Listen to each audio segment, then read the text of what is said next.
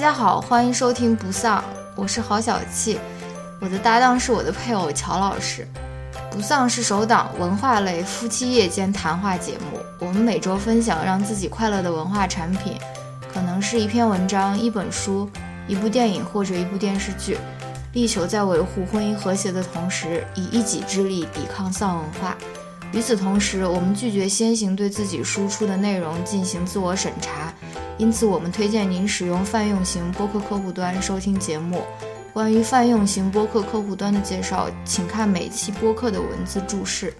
欢迎您在通勤、做家务、洗澡、跑步或其他任何时间收听我们的节目。如果您对说话和反应均比较慢，有时甚至会让人感到时间停滞的男主播，和爱说脏话、开黄腔，且经常重音夹杂的女主播有意见，请千万不用受累告诉我们，直接关掉节目即可。 Hello，大家好，欢迎来到这一期的不丧。这一期我们来聊一聊我们的这个读书，是吧？好久读书会现在就彻底放弃，就是说按月份来记了，对吧？就是一期一期的来计算。嘛， 对，就是我，呃， 这个月中现在怎么录了读我我书们会？我们读完了就 就可以来录 了，好吧？好，那我们说一下吧，就是我们这一期来聊上一期我们读的，呃，那本书是失之愈合的，叫《拍电影时我在想的事》。嗯。同时还有一个打磨直男心内心的一个一个一个月的这个活动，我们还观看了，没有说所有，但是很多视之愈合的电影，所以我们这次都一起来讨论一下，看一看这个打磨的到底怎么样，对吧？你觉得你被打磨的怎么样呢？你对于电影有没有一个新的理解呢？嗯，有一点吧。 我我先我们先先这样子吧，就是我先不谈这部电影，哦哦我先来公布一下，就是下一期我们要读哪本书，啊，就是以防大家，比如说啊，我只是来听一听，就是下一期读什么。 怎么可能啊？好吧这种人啊，那我来说一下，就是我们下一期呢要读那个冯内古特的一本美国作家嗯冯内古特的一本书，叫《屠宰场五号》吧，啊，是这样翻译吗？不是第五屠宰场然后哦吗呃第五屠宰场， ？Slaughterhouse Five。对，嗯嗯，反正我会把这本书的呃链接放在 show notes 里面。啊，为什么会读这本书呢？ 呃，其实我知道这本，我我我从来没有看过冯内古特的任何一本书，我嗯对他也不了解，我只听说过他有什么呃《冠军早餐》啊，有这个《五号屠宰场啊》这些书，然后我也从来没读过。嗯然后今年，呃，其实今年是这本《五号屠宰场》的五十出版五十周年的一个纪念嗯，纪念日吧，算是。嗯然后我在网上看到英国那边出了一本，呃，这本的那个五十周年的一个纪念版，嗯然后里面有一些它的原稿啊，嗯呃，还有一些插图在里面。嗯然后据说这本书做的挺精美的，然后我想，那我就去买，我就买了一本回来。你那个是插图精美吧？我怎么看着感觉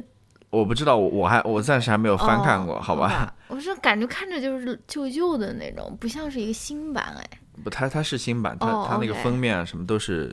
为了这个五十周年重新设计过的。好吧，之后呢，你又说 到是你看那个伊森·艾德伊了，对吧？对他我最近粉的一 个 YouTube，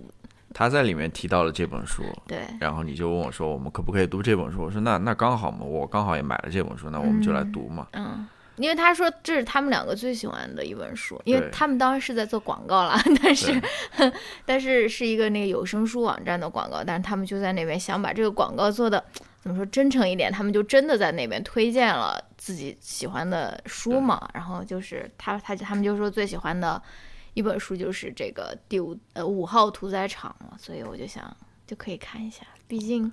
我也是一个追是吧星女孩，是吧？嗯，那我们这一期就来读这本书，嗯啊所以感兴趣的你可以跟我们一块儿读。嗯我现在也不能谈更多，我也就是我也不知道这本书在讲什么，我也不想但听但听伊森兰伊了，他们说就说这本书读完，你一定是要想跟别人讨论一下、聊一下的，就是好嗯像是就是以比较有趣的一个科幻小说类型的吧。反正我不知 道，所以所以我在就是做这个推荐之前，我也没有去查任何资料，嗯就是我不想。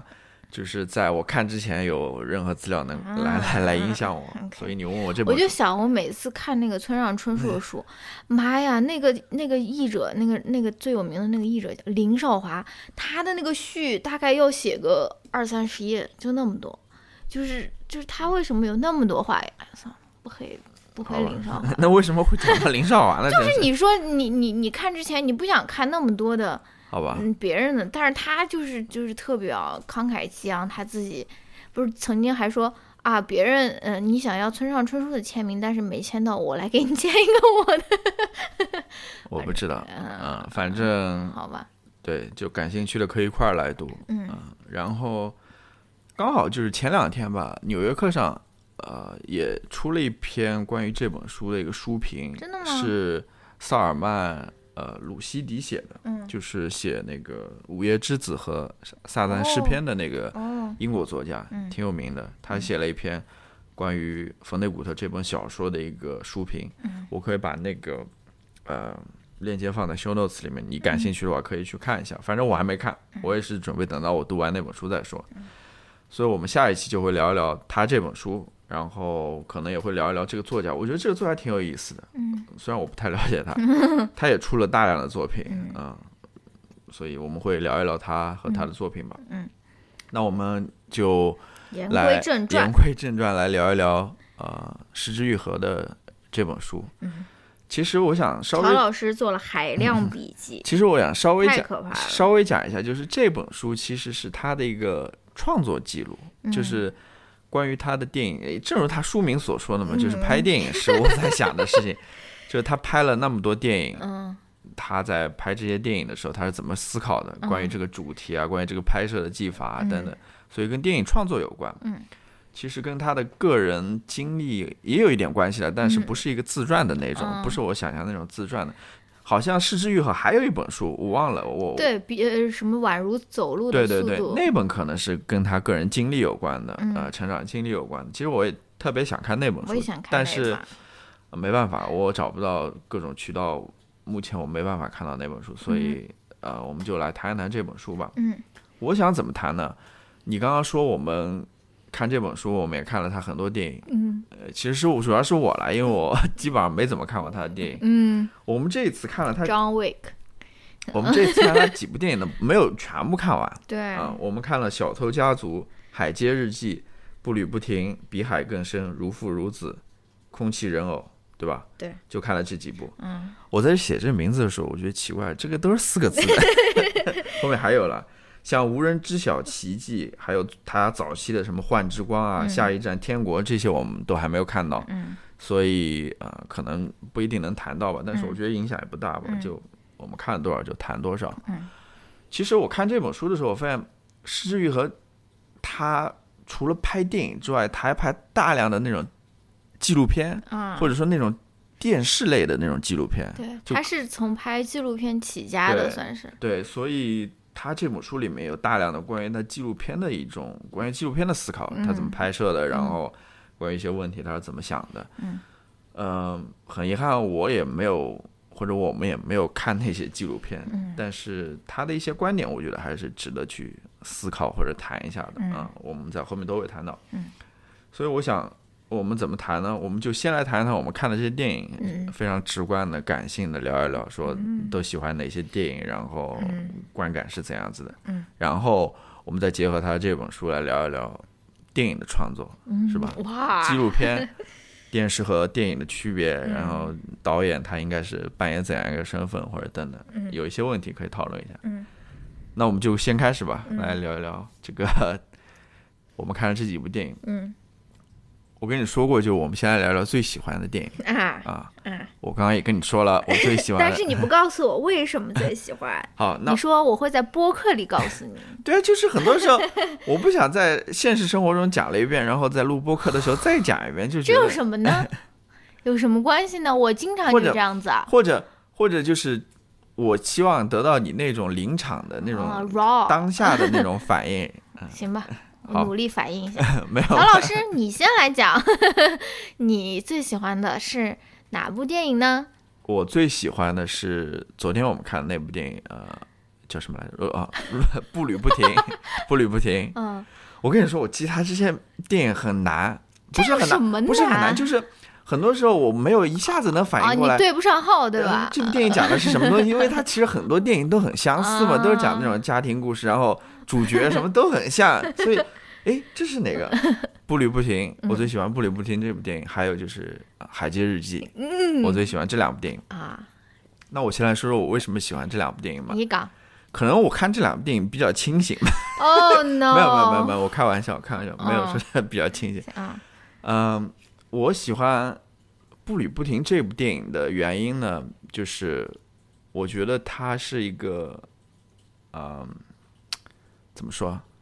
我怎么知道你要怎么？因为我我昨天晚上看这部电影之前，我刚好把它书上最后那一块关于《步履不停》这部电影的拍摄，嗯，看完了。我看完了，也就是他写、他自己的评论，我看完了。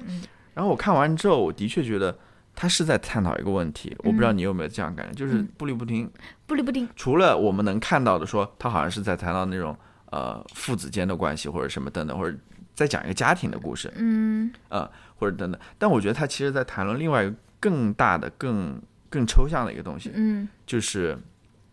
人生的一个无常。哦，啊，就是我我看完之后，我就突然意识到，的确他是在谈论无常的，因为它里面说到了很多事情，对对就对对对，是我很知多道人你的许意下思的很多承诺，嗯或者讲过的很多东西，嗯要么就是无意间实现了，要么就是根本就没有实现。嗯你比如说最后那个镜头嗯啊，那个阿布宽和他老婆说，我之前在谈论要不要要小孩的时候，嗯，结果他们还是要了，对吧？嗯，之前阿布宽说我在东京我不可能要一个修旅车，嗯对吧？他最后还是要了一个修旅车。对，而且就是有这种可能，就是你一个非常优秀的一个儿子，你你你拼尽你的生命去救来救来的这个对人，他就是一个 douchebag，对吧？他就是一个胡不上墙的对烂泥。，还有就是是他们说到跟他老爸最后说我们去看个足球赛，嗯结果他们也没看成。嗯哦就是其实你你想想，人生就是这样的，你想想想自己人生也就是这样的，很多时候。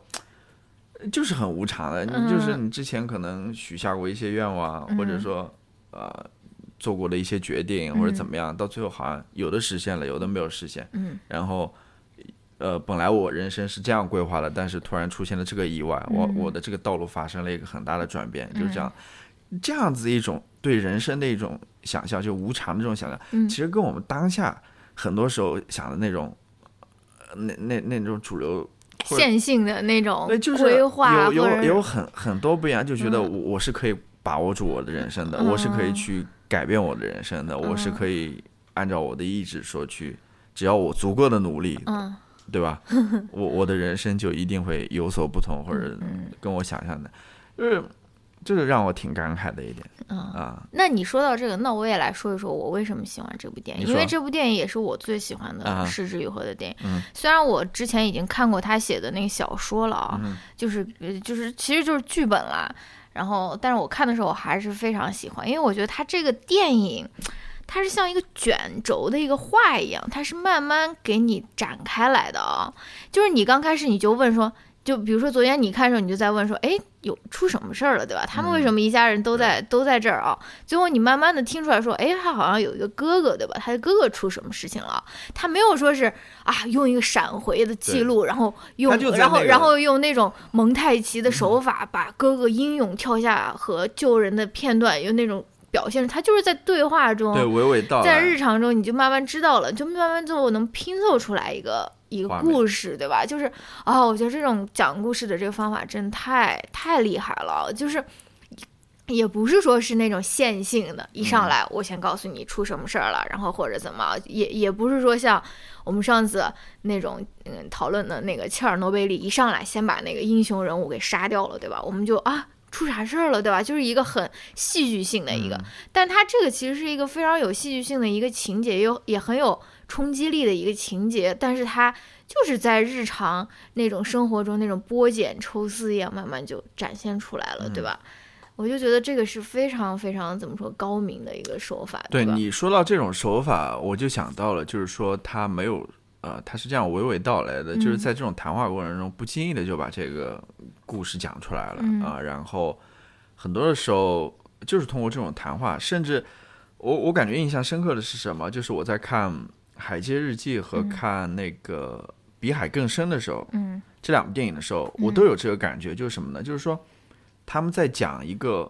过世的人，就他们的父亲，对我不知道，就是虽然这个父亲不在世上了，但是你通过他们之间的对话，嗯主要是对话啦，嗯你就会了解到哦，原来他父亲是这样子的一个人，嗯是这样子的一个形象，然后你会意识到、哦，这就让我理解说为什么，比如说像《比海更深》，为什么他那个阿布宽演的那儿子会是这样的性格嗯嗯啊、嗯嗯，感觉跟他父亲还挺像的，对吧？嗯？好像有这种呃什么不得什么焉得虎子什么，嗯什么？就是那那那你种你要说的是不入虎穴焉得哦，虎不是子不是不是但，是这是完应该应该全不是对这个，的。是那个有其父必对有嗯有妻夫必有妻子， 然后再讲 到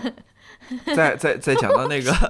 海海你街在 说，在讲到《海街日记》的时候，嗯他们也在那边回忆他们的父亲嘛。嗯这人物完全没有不存在嘛，嗯就是没有实质的性了嘛。但是你通过他们的交谈、他们的回忆当中，嗯你就会知道，哦，他父亲是这样子的一个人。对，啊，就是而且也像他自己说的一样，他说这这不是他自己说的，这是他是说他有一次参加戛纳电影节还是哪个，有一个记者跟他说的，说你的你的电影其实拍的是留下的人的故事，啊，对吧？就是说他其实你你看这些其实都是一个可以贯穿始终的一个主题，就是说，呃呃。有人被死亡带走了，但是留下的人，我们应该怎么生活嘛，对吧？其实他这个也是一个感觉是一个比较永恒的主题，在《失之愈合》的这个电影里面，对吧？反正除了我我我所说的就是让我感触最深的，比如说无常这个点以外，嗯其实像呃步履不停，或者是其他任何电影，嗯它里面很多那种对话还是挺值得深思的。就是除了这个嗯无常这一点，它里面有很多呃，比如说就像步履不停里面，呃，关于关于这个这个这个他他应该是他第一个儿子吧，大儿子嗯以性命换来了这个人，感觉看起来好像是一个非常窝囊颓废的一个人啊，嗯感觉没什么没出息不不中用的那种感觉。这这也是可能会会思考的一个问题吧，就是说、嗯这这值不值啊？嗯用这样的移民换移民值不值？嗯就是会引起你一些思考吧。嗯啊，然后又比如说关于那个他那个二儿子，就阿布宽演的，娶了一个寡妇，嗯对吧？他父亲好像也有点意见，嗯就觉得就是在这里面这种比较，嗯都会让你有一些思考吧。然后他们所说出的那些话，嗯他们那些态度，嗯我觉得。呃，就跟人生一像一部画卷一 样，里面有很多东你西是值，不是刚刚听到我说画卷，你才说就画卷是呢？就里面有很多很多值得思考的。对，那我那我来问问乔老师，那你为什么喜欢《海街日记》呢？除了长泽雅美、 海街日记我是喜欢是什么原因啊？可能跟四位内容女主角，内容没有嗯什么关，真的是四位女主角，不是四位女主角啊，就跟跟谁演的没有什么关系，嗯呃，跟内容有关系了。嗯，为什么呢？就是说，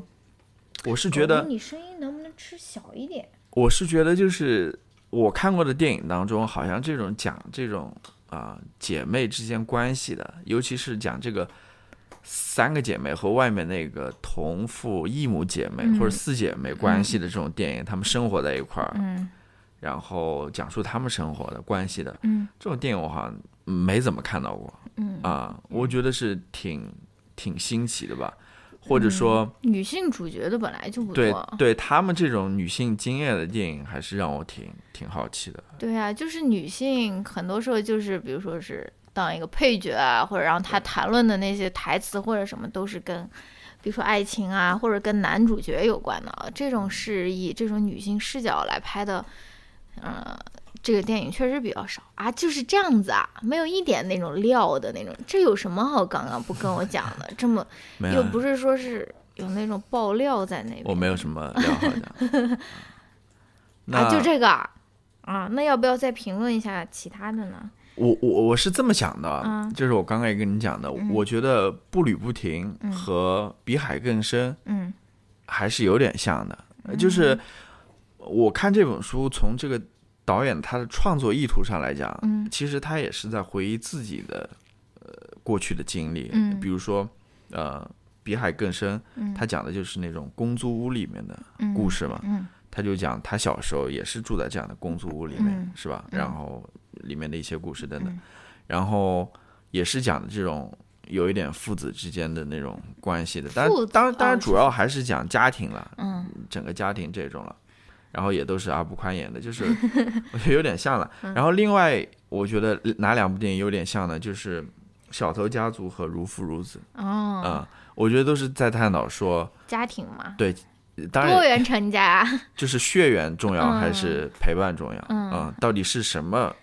构成构了成家家庭？嗯，是血缘呢，还是说陪伴，还是时间等等？我觉得，那我觉得失之愈合的答案是很明确对的。然后我觉得《小偷家族》比《如父如子》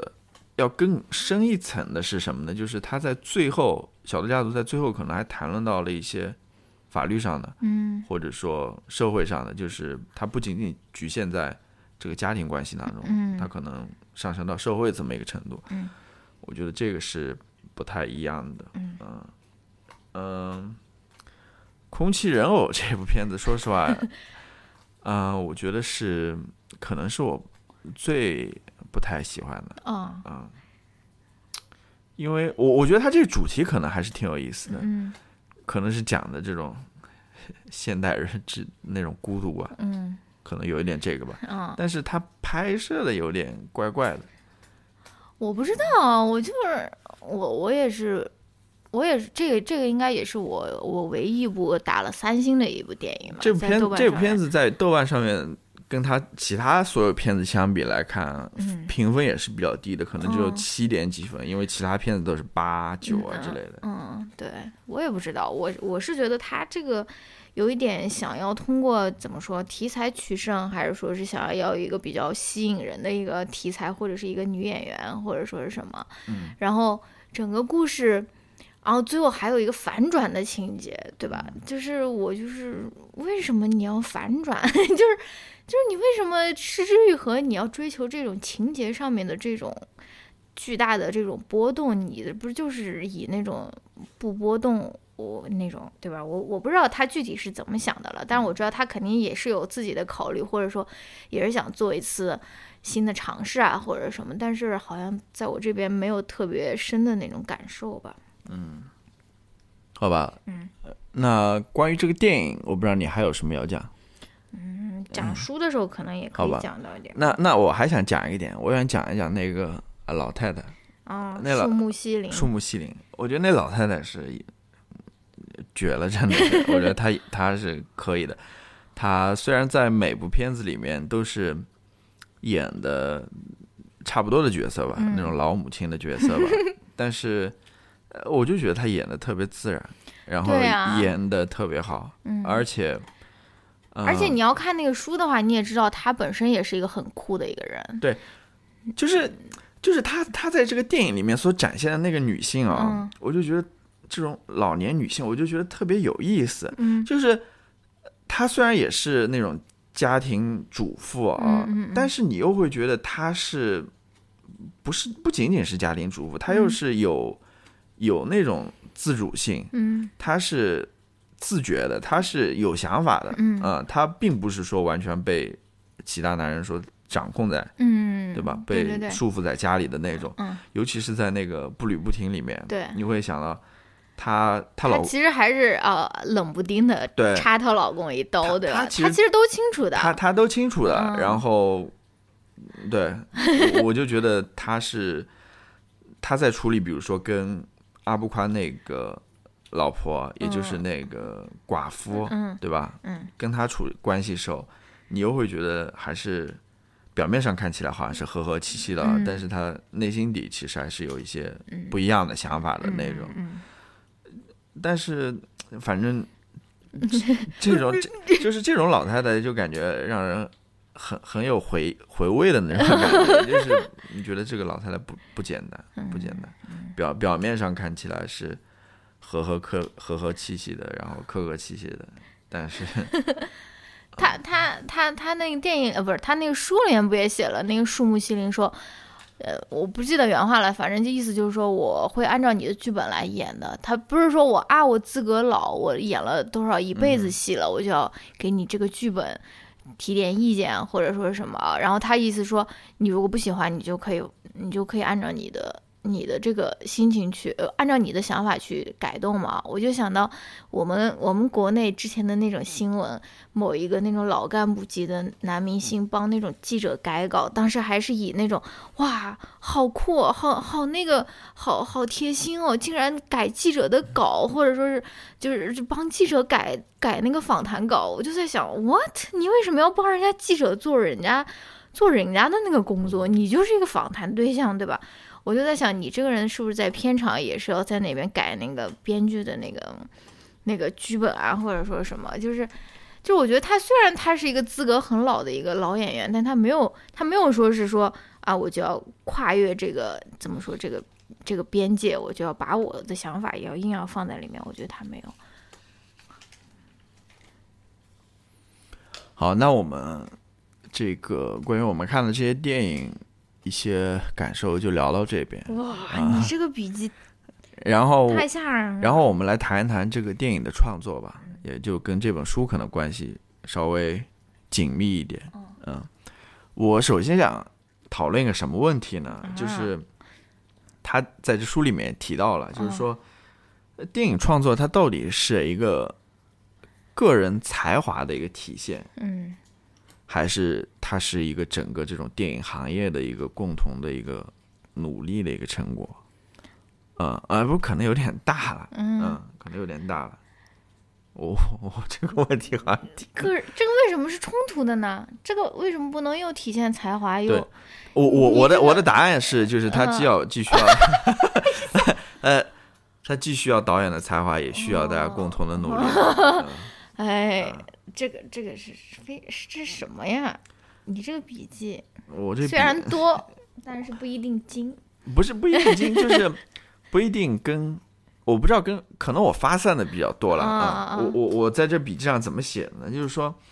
可能一方面你需要有一个呃非常有才华的导演，嗯啊，那另外一方面你肯定也去呃必须要有一个比较成熟的一个呃团队，对制作电影制作的一个团队，对吧？嗯一个整个体系。嗯但是我又想，如果说你有你是一个非常成熟的一个电影制作体系的话，嗯也就意味着它是一个相对来说非常僵化的一个体系。嗯，就是你要那种创新的话，可能很困难，或者说你想要让那些新的新锐的导演出来的话，嗯也是非常困难的。嗯可能到最后就被那些商业片和那些有名的导演给给把持住了那种，嗯好像所所谓的成熟，很多时候可能就就是这样子嘛，对吧？嗯，那么在这个书里面，其实他最后也讲了呀，对，对这个日本的这个电影工业是确实是很很少有给那种新的新的电影人有机会的，对吧？对，那个石之愈和他说他也会做这方面的努力嘛，我们也看到他其实自己在拍哪部电影的时候有也在提拔一个新人，对吧？对提拔一个新人，然后他跟他一块儿拍，嗯做呃导演助理还是什么，嗯然后后来给他投资让他去拍这种，嗯就是有很多提拔的事情。然后你说到日本电影这个事情，就是我也在想这个问题，就是可能日本一些老老的那种电影导演，我们知道有名的有很多，嗯比如说像什么黑泽明啊，像什么小津啊，对吧？嗯、等等。但是北你想野，武，但是你想现在的日本电影，你能想起什么有名的导演或者说作品 吗？岩井俊二，就是那种国际上很有名的，嗯只有我我想不就来。他了吧，失对之愈合了。但是你想邻国，你像韩国，嗯其，实韩国我觉不得也它，就奉俊昊吗？呃，我我觉得韩国它最近还是至少出出了很多好的电影的，哦啊哦哦，那些我们经常呃国内来看的。嗯我觉得韩国在这方面还是可能在推新人啊，推推这种电影之类，可能更加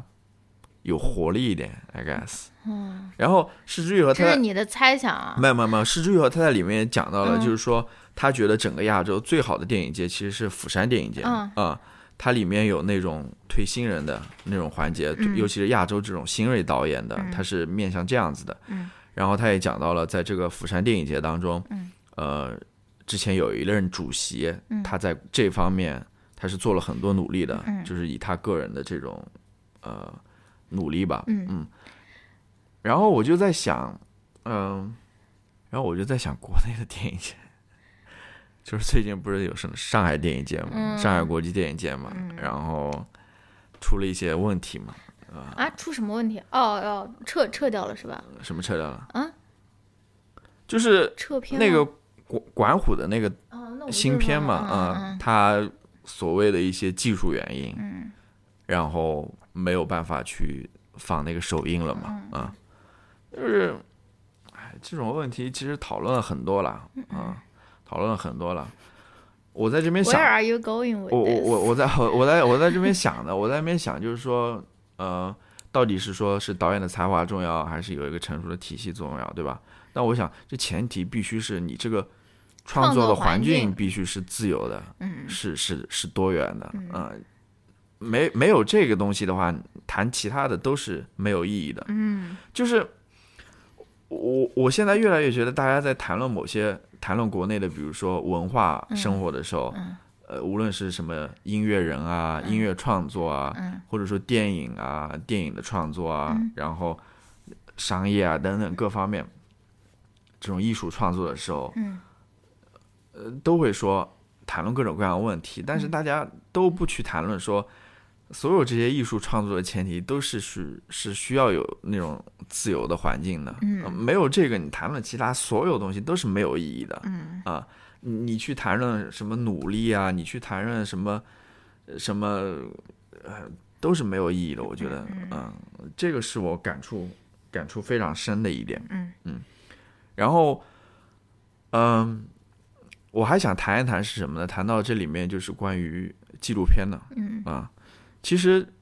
失之愈合拍纪录片，它大部分都是在电视台拍的，就是拍给电视台，在电视上播放的。嗯然后我在看到他拍的这些纪录片的时候，或者他同时代其他人拍的纪录片的时候，我就觉得，我日本电视界好像很有意思，哎就是他们能拍很多非常有意思的那种题材。嗯啊、然后相比来说，我也觉得好像日本的电视行业感觉比电影行业更要有活力一点，有嗯有活力或者发达一点。就是我们能想到的那些，比如说日本的电视综艺啊，对吧？嗯或者那种电视剧啊，好像嗯这是我们经常能够听到的嗯啊、我那些经常有好的日本电视剧出来什么嗯之类的。然后它里面就提到了，就是 NHK 之前拍过一个叫《川》系列的节目，嗯嗯，就是它是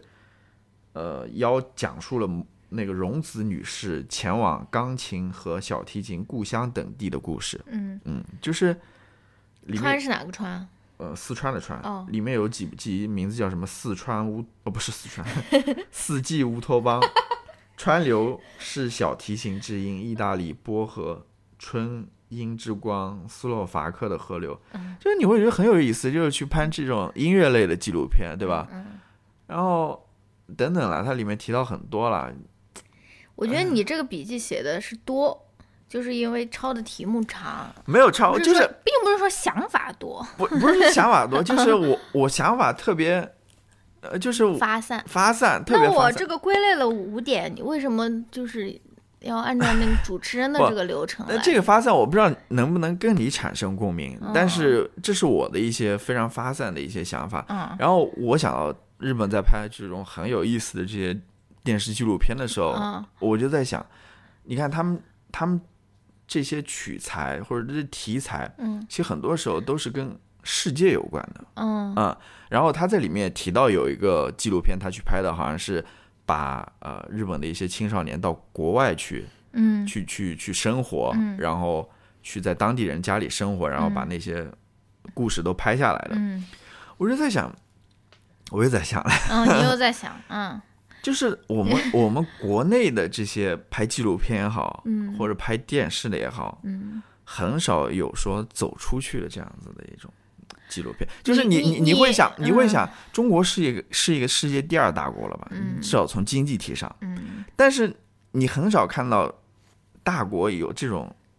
很开放的这种心态，说我们走出 去，我们看看别人是怎么想的，嗯别人是怎么生活的，对吧？嗯或者说我们看看别人是对我们是怎么看的，嗯，有吗？好像我印象当你中你记不记得陈小青他当时说他拍《舌尖》的时候，啊他说他要到整个中国去拍，啊然后那个人怎么回复他的？是就是他们那个台长还是你说什么管事儿的啊？北京的美食还不够多吗？ 就是你想一想，你你我知道你知道我这意思我吗？我我知道这就个，我们上次在看那个什么街头美食斗士对还对是什么对的那个，你就说，哎，我们为什么不去别人那个街上去吃对对看一对看？然后我就给你讲了嘛，我说 人家陈小青差点连中国都这只都拍拍不下来了，只能拍北京，呃，说不定到时候只能拍海淀区的美食。 嗯，嗯，这是一方面了，就嗯是说我感觉中国人好像在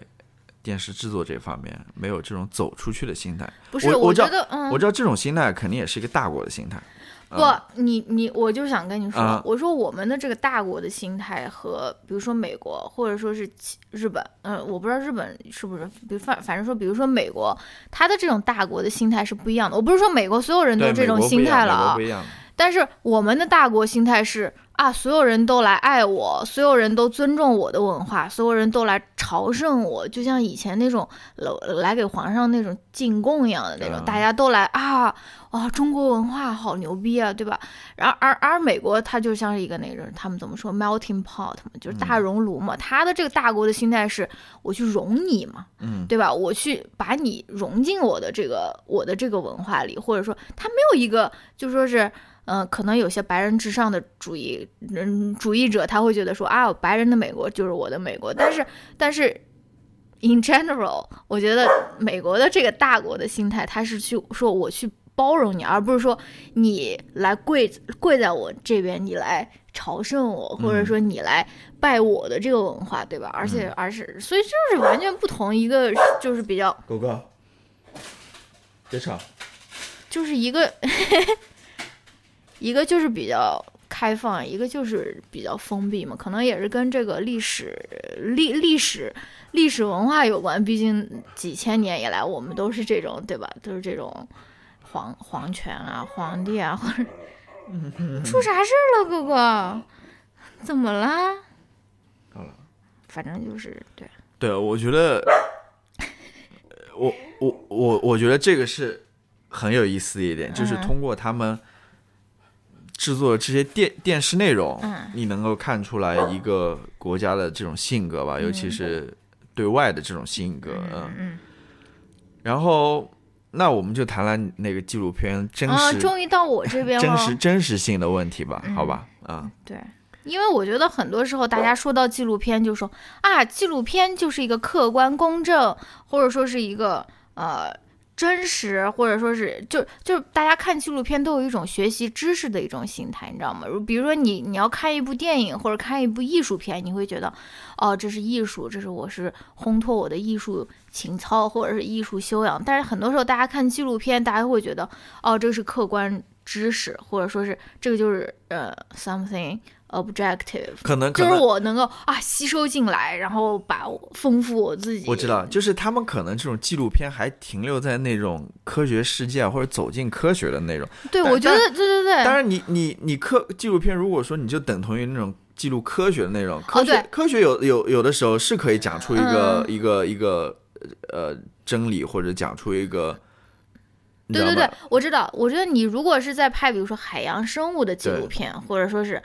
呃，就是这种呃没有人参与的这种纪录那片，你要拍社会的话，对你，你这个纪录片一旦是有人参与进来的，即使它是一个纪录片，我觉得你也不能，呃，认为它就是客观，它就是公正。而且很多人就觉得说啊，我就是要通过这个纪录片了解关于这个事情的，呃，这个这个角度，你怎么可能不不给我客观公正的这个知识，或者说是这个把这个来营养来喂到我的嘴里，对吧？我觉得，但是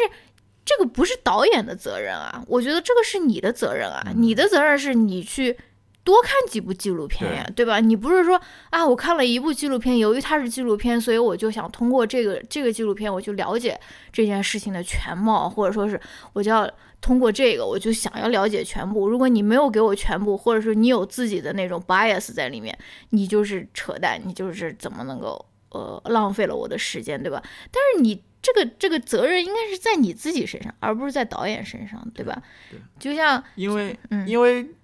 只要说有一个导演在那边拍这个纪录片，嗯他一定是有他的视角，对，有有他的那个观点在那边嗯的，呃，不可能，因为你你你怎么去描述呃这个 truth 嗯，这个叫什么 truth 怎么真办相，嗯真相？你怎么去描述这个真相？真相它到底是什么样子的？对，真相它是说，呃，就跟一个球一嗯样，它是一个有是这样光滑的，还是说它跟一个呃叫什么，跟一个正方体一样，它是有比如说有六个面的，嗯还是说它是它到底是怎样一个？嗯你你怎么去想象这个真相？嗯，你能告诉我吗？它又不是说一个数学公式一加一等于二，对啊，它又不是这样子的，嗯它是很复杂的，你你里面你根本就没办法去嗯，把这个真相能够说描述出来或对嗯讲述出来，呃这是对，就是我以前看过一本呃一个一篇论文， 他就是在说，there is no truth, just interpreted truth，就是有被 interpret 被讲述的、被理解的这种真相。而你如果想要真的想要去接近这个所谓的真相，如果有的话，你的任务就是从去了解不同的 interpreted truth，对吧？就是各个人或者各个群体他是怎样去 interpret 去理解、去解释这个他们认为的真相的，对吧？因为真相它真的不是像一个东西一样，它就存在在那边，而且它这里面也有一个，我呃来讲吧，嗯，我不知道是不是要这个我不知道，这个评论的人有没有觉得，就说是男主播在打断我啊？不要总是大家总是把矛头指向我。 我我来讲一下，就是这个嗯施剧和在谈论这个纪录片这个真实性的时候，他他所提出的一些观点了嗯啊。他的他说就是客观事实是无法排除的，嗯，然后他说纪录片是通过堆砌事实讲述真实吗？嗯，他他显然是不这么认为的嗯啊。他说事实、真实、中立、公平等词，如果是这样嗯去去讲述的话，就是通过呃堆砌事实了啊，嗯堆砌真相，堆砌真实。如、呃、事实、真实、中立、公平等词就会显得空洞而无意义。在他看来，纪录片是在众多的解读中提出一种属于自己的解读，从个人的视角去讲故事。嗯，这是呃施之愈和对于这个纪录片的这个真实性的一个看法。嗯，我觉得还是跟我们挺像的吧。嗯，所谓记录，如果不是由某人记录，就毫无意义。对，对吧？就是，嗯，这个也是我想说的。而且我看这个的时候，我还在想一个事情啊，因为我觉得他刚开始在讲这件事情，他就有一个很有意思的 quote，他是在讲另外一名导演叫小川导演，小川伸介。他说他在他的著作《收割电影》中说，纪录片就是将镜头对准拍摄对象的自我表现欲。其实我就在，其实我觉得这个就是就是很有意思呀。就是以前就我们比如说学那种定性方法的时候，就有人会问说：“哎，那你怎么知道那个那个那个访谈者告诉你的就是真的呢？”这你没法知道，对吧？嗯就是你怎么知道他在跟你接受访谈的时候，他就没有在表演呢？他就没有在呃掩盖自己呢，或者用用呃就是没有说出所谓的那种真话或者实话，你没法知道呀。你他告诉你的就是真的呀，对吧？就是就是你认为的真的呀。而且如果你真的认为有这样的一个所谓真实存在在那边的话，那你可能就不会用这种这种研究手法了，你可能就去做。呃，survey 去了，对吧？你就可能去做大数据去了。如果你真的觉得人的观点是可以被那种客观化或者被客体化的，你你就不会用这种这种定性的这种手法了呀，对吧？而且我前两天还在微博上面看到一个挺有意思的人，他说，在威权社会里面做访谈是不是可能的？嗯，他就说，如果你是存在在，呃如果你是一个威权社会当中的一个公民，你在这个社会的语境下面做访谈，你你是不是都要经历另外一层的那种自我审查，或者说是对吧？就是说你你你你你在这个威权体制下面，你你不是去嗯，当然你你要是回答那种。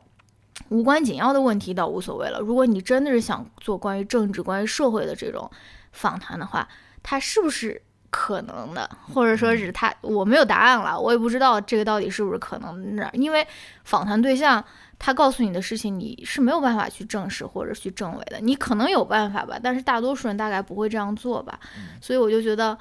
呃，在威权社会体威权体制下的这种访谈对象，他的这种自我审查，相比于在比如说开放社会下，人们对于自己呃呃曾经过往经验的这种美化，到底是哪一个更多或者更少，对吧？I don't know。嗯，关于这个啊真实性的纪录片的真实性，你还有什么要谈的吗？我觉得我们谈的差不多了，对吧就是关于什么是真相，嗯，到底有没有真相，以及真相到底呃是个人的解读，还是说那种嗯真实或者事实的一个堆砌而已，对吧？我觉得我们其实，在之前的节目当中，多多少少也谈到过啊。我我们这边刚好借石之愈合的书再谈一下。石之愈合其实跟我们应该是我，应该是我们观点跟他还挺像的 吧？不能 感觉好像是适高应攀剽窃我高们，攀。那我下面想谈一个是什么呢？就是它里面也花了很多笔墨在写的，就是因为他既是电视导演，他也是电影导演，所以他对于这两个呃创作题材，嗯，艺术创作题材，他是有有有有不一样的看法的吧？就是他认为这两个创作题材是不一样的。嗯在他看来，就是电视是爵士乐，嗯，它是大家共同创造出来的，它不像，而而他他觉得就是呃，电影它是有作家性在里面的，嗯啊就它更像是一个作家去创作一部作品，对吧？但是他认为电视不是这样子的，嗯电视是反对一切权威的自自我意识，啊嗯电视应该是更野蛮的东西。他觉得电视是呃应该参与公共事务的，嗯、呃，它不是以利益追求为导向的，嗯、它是要以形成成熟多样的公共空间为目的的。嗯也就是说，电视感觉是更更公共的，嗯更有更多人在里面参与讨论，更野蛮的，对吧？然后更更像是一个公共讨论空间的那样那么一个感觉啊、而不像电影，它感觉更像是私人的，导演个人的，他的创作性的，他的他的作家性嗯的，就是他个人的一个，就跟一本小说一样，它是一个一一个个人的一个创作作品，嗯啊。他我觉得这他这个比喻非常好，就是电视它是爵士乐，嗯它是很多人在那边嗯玩这个音乐啊，嗯，我我我我觉得挺有意思的。虽然虽然怎么说呢，嗯、我不知道，因为我没有看过日本的电视节目，对吧？我也没有，嗯但是你有听过 NHK 对拍的那些？对我也没有在纪录片日吧本生活过。说实话，我对于日本社会是怎样子，我也不太了解。嗯，然后，呃，所有人都去日本玩过了，只有 我没有，对所有人都去日本玩，只有嗯我没有 去过。我也没去过。呃，大家听到这边，麻烦跟女主播说一下，比如说我也没去过日本玩过，好吧？其实很多人都没有去过日本玩过，只不过最最近好像日本是一个旅游热门地那种热门目的地一样，哦，所有人都去日本玩，好吧？呃，不谈这个问题了。嗯其实你你说的就是，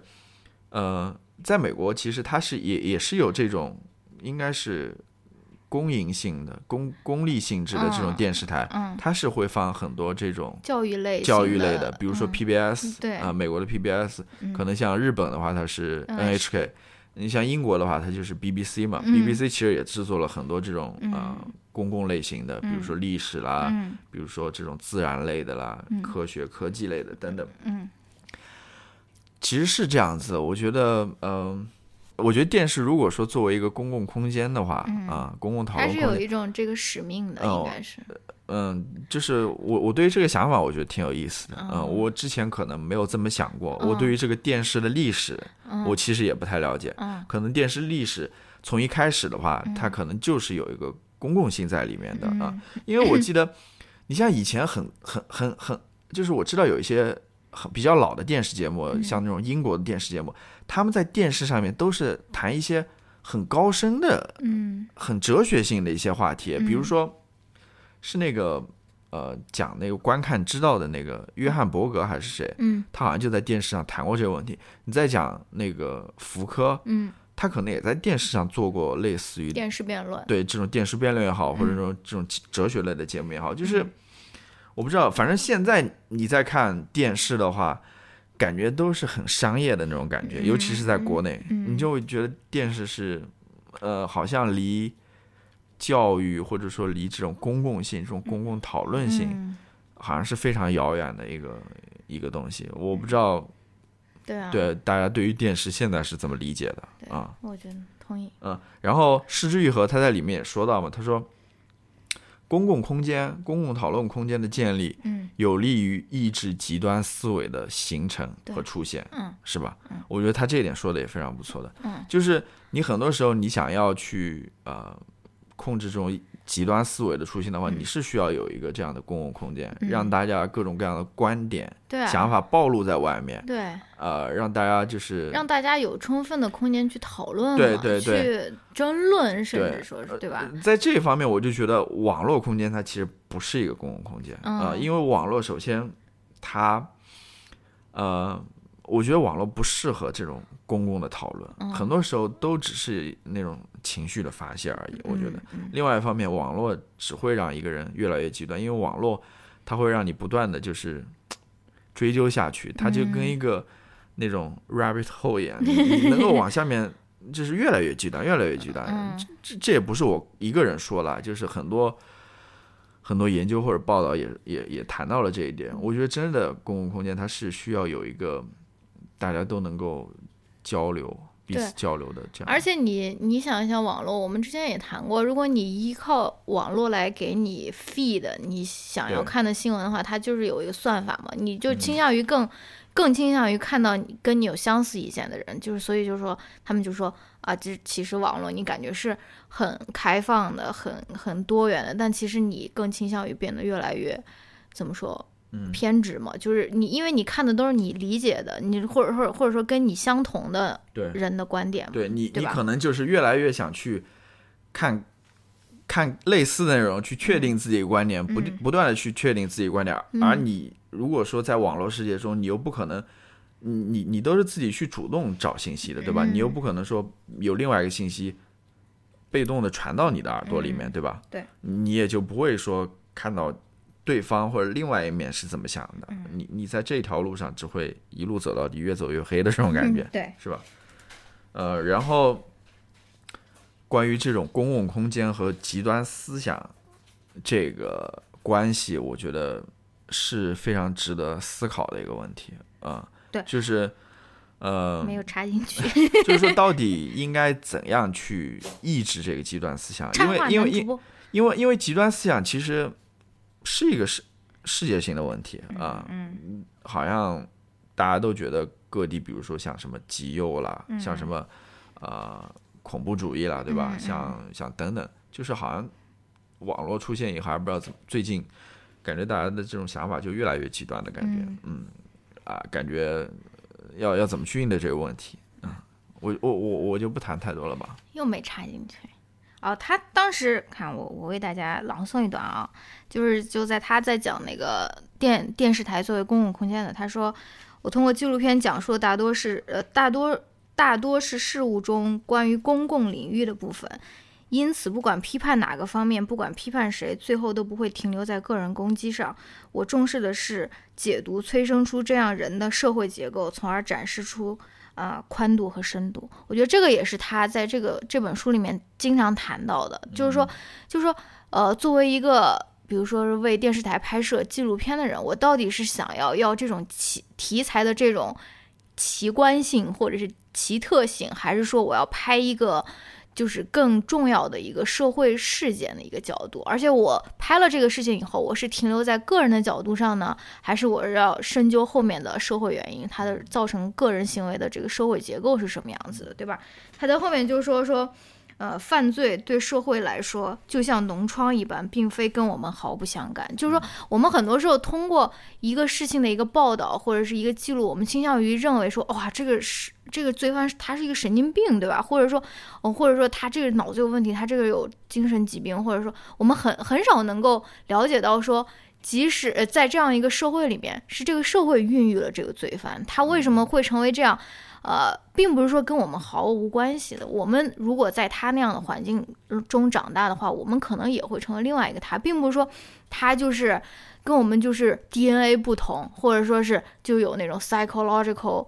difference，或者说是什么，对吧？其实是之愈合他想要表现的也是这样，他并不想要停留在对个人的那种批判上面，而且同时他又讲了一个很有意思，他说他说那个创作者就是说被拍的人和拍摄的人，他其实不是。对立的，他们其实是共同来讲述这件事情，对吧？我是，你是通过讲述你自己的经历，而我是通过拍摄这个经历，然后怎样展现你的讲述。但是他又说了一个很有意思的，他说对待权力的时候除外。嗯，他说对待权力的时候除外，你知道什么意思吗？就是说我拍摄权利，或者说我报道权利或者有权利的人的时候，我是要站在他的对立面，我要去批判他的，我是要去挑他的刺，因为这是我的权利，对吧？因为你是有权利的人，这是我的权利的利是那个利嗯啊，大家利益的利，对利益的利，因为你是有权利，你是有 power 的人，对吧？我是我我作为一个媒体，或者是我作为一个导演，我就是要与你针锋相对的，对吧？这也就是一个媒体对于权力的一个监督的作用嘛，对吧？我觉得这他可能也是媒体的一个义务吧，一个责任嗯吧。对对对，我觉得他这个是让我感觉很感动的，就是他对待嗯普通人，他是觉得说我们并不是对立，对吧？但是对待权力的时候，我就是要与你针锋相对，即使我就要做你那种永远的反对派，我就是要质疑你说的一切，对吧？嗯就是我觉得是挺挺有意思的，就是我上一期节目我谈到关于社会嘛，我嗯我让想让大家想一下，就是说到底什么是社会嗯嘛，对吧？那我现在就是呃看到他对于这个电视的一个讨论，尤其是电视的这个公共性的这个讨论，嗯，我就觉得这样子的一个电视，其实它也是社会的一部分，嗯，它其实就是我们所说的公共空间，公共空间，对吧？嗯呃，这这这样子的电视嗯就是社会的一个例子嘛，啊嗯当然不是社会的所有了啊，就是我只是想这么提一提一下，嗯好，那我在最后再朗诵一段。嗯，他说：“假如无法认识到自己有一天也可能成为加害者，便只能从‘要是我是受害者，能原谅能原谅加害者吗’这种思维出发参与审判。相反，如果有孕育这个加害者的是我们的社会的意识，在思考我们与社会的关系时，陪审团制度会让会成为让我们更加成熟的手段。嗯嗯，好。那要不我们这个《失之愈合》就先讨论到这边啊、反正我觉得这本书还是挺值得推荐的，嗯、它里面有很多关于呃电影拍摄、电影制作的一些想法、创作的一些想法，然后另外一方面也有他对于一些、呃、电影主题他的思考，对吧？关于呃家庭的思考，嗯关于社会的思考，关于人和社会关系的这种思考，嗯呃，我觉得都他谈了很多问题了，嗯我觉得是值得一看，嗯、那要不我们先这样子，然后听一段音乐，我们再进入到下面一个环节。嗯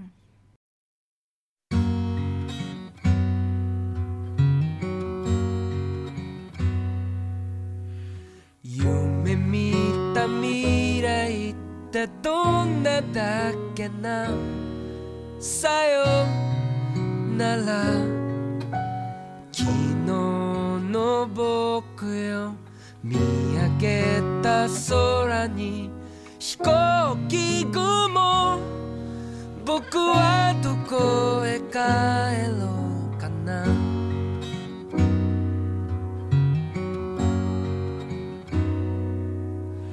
なくしたものなどないのかなさよなら昨日の僕よ瞳を閉じて読んでみるいつかの君に会える「おいおい覚えてるよ」「おいおい忘れないよ」「誰かが僕を呼んだような」「振り向くけど君は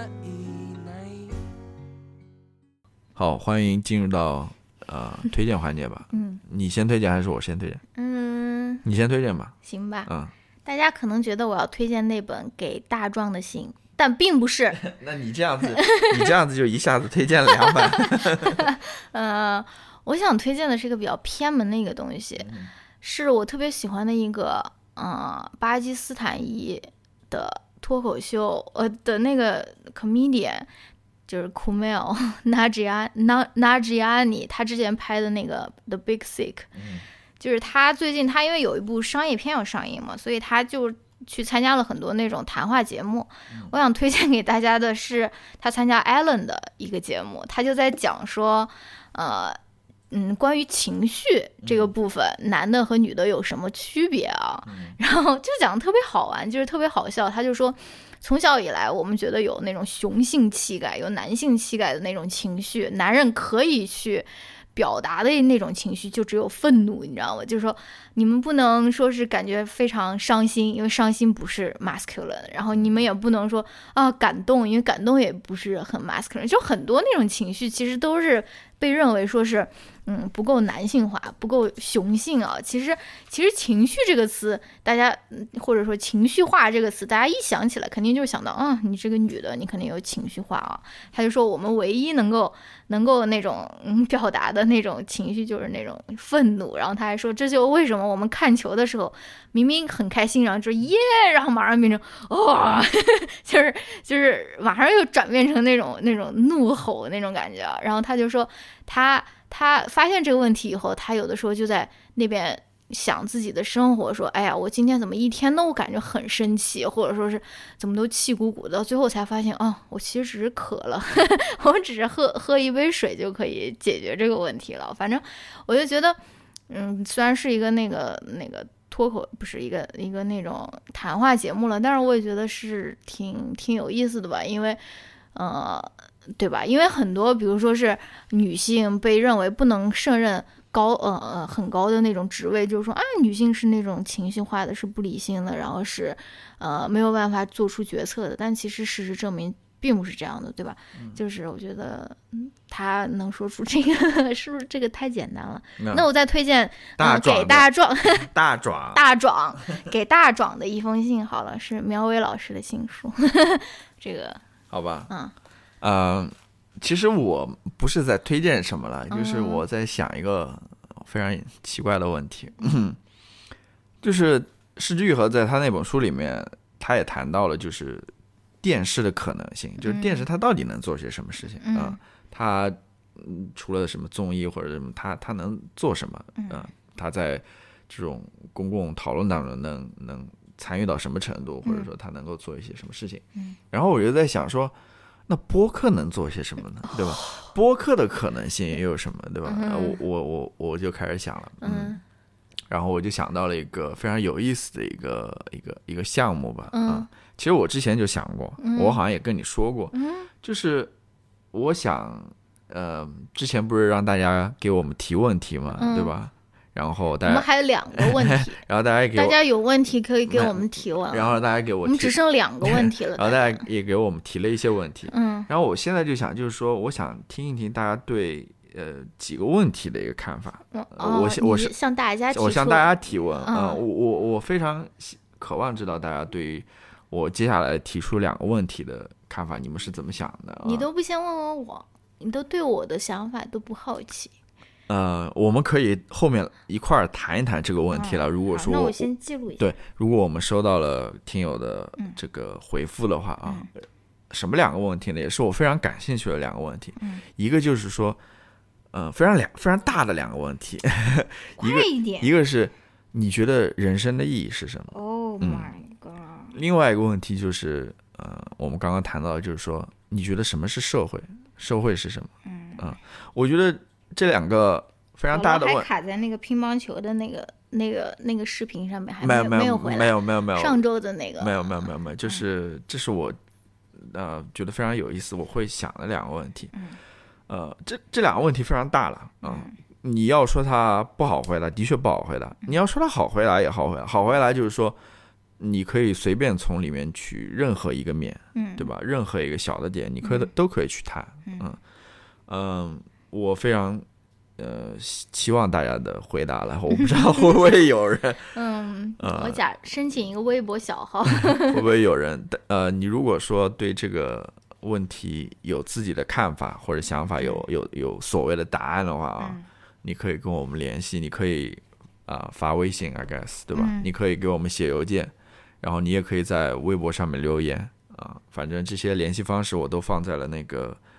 呃 show notes 里面。嗯我应该在后面的节目当中我也会提到这个所谓的项目吧。嗯啊、大家感兴趣的可以。踊跃参与一下，嗯我不知道后面会出现什么情况了，但是我希望会有一些比较有意思的，我们可以都拿出来大家谈论一下，嗯，好吧，嗯那今天我们没有回答问题，因为比较 长了，也是、嗯也也是因为问题不够了。我们下次会 回答问题，嗯好，好吧或者我们自己给自己提问题， ？Oh 不 no！，那自己给自己提问题太不就不 pathetic 就不了不就变成这种，嗯也就是博客嘛，对吧？嗯，对，